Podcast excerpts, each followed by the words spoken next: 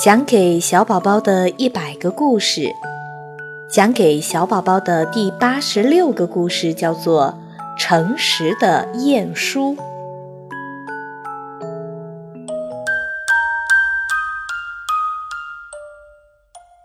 鼹鼠从小聪明好学，五岁能作诗，七岁时文章就写得有声有色了，有神童之称。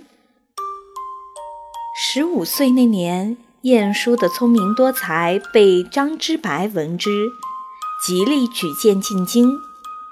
鼹鼠本可以直接由皇上面试，但是他执意要参加科举会考。他认为只有参加会考才能反映出自己的真才实学。主考官同意了鼹鼠的请求，决定让他同众多考生一起会考。当试卷发下来的时候，鼹鼠一看题目，刚好是做过的。他拿起笔，想了一会儿，就举手对主考官说：“大人，这个题我在家已经做过了，如果再做一遍，这不是弄虚作假了吗？请您另外给我出个题目做，好不好？”考官听了，同意给鼹鼠另出一个题目。鼹鼠拿到新题目，反复看了看，思考了一会儿，就拿起笔来一气呵成。考官惊呆了，觉得此人文思敏捷，真是奇才。鼹鼠要求参加会考和重新出题的事，不仅在考生中传开，还传到了宋真宗那里。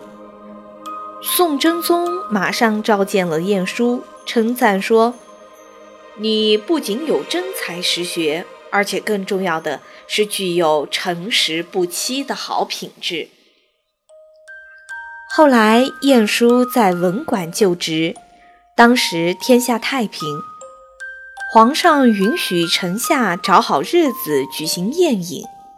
于是下级官员和文馆里的士大夫们都相互宴请，以至于市场上的酒楼和路边的小酒店都成为了游玩和休息的地方。鼹鼠当时很贫穷，不敢外出，独自在家中和堂弟研习学问。有一天，皇上给太子选择老师，宫中忽然传来消息，鼹鼠被任命了。传达圣旨的太监不知道出于什么原因，第二天又去问皇上，皇上告诉他说：“听说这些天来，臣下没有一个不在搞相互宴请和西游的，并且都通宵达旦地进行，唯独鼹鼠和他的兄弟在家中读书。像这样谨慎厚道的人，才可以当太子的老师。”鼹鼠到朝堂感谢皇恩，皇上当面告诉鼹鼠为何被选为太子的老师的原因，并问他为何不去宴请西游。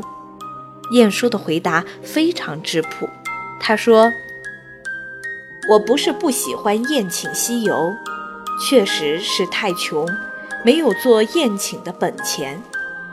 我如果有钱的话，也一定去，只是没有钱，所以不能去罢了。”皇上坦言，更加喜欢他的诚实。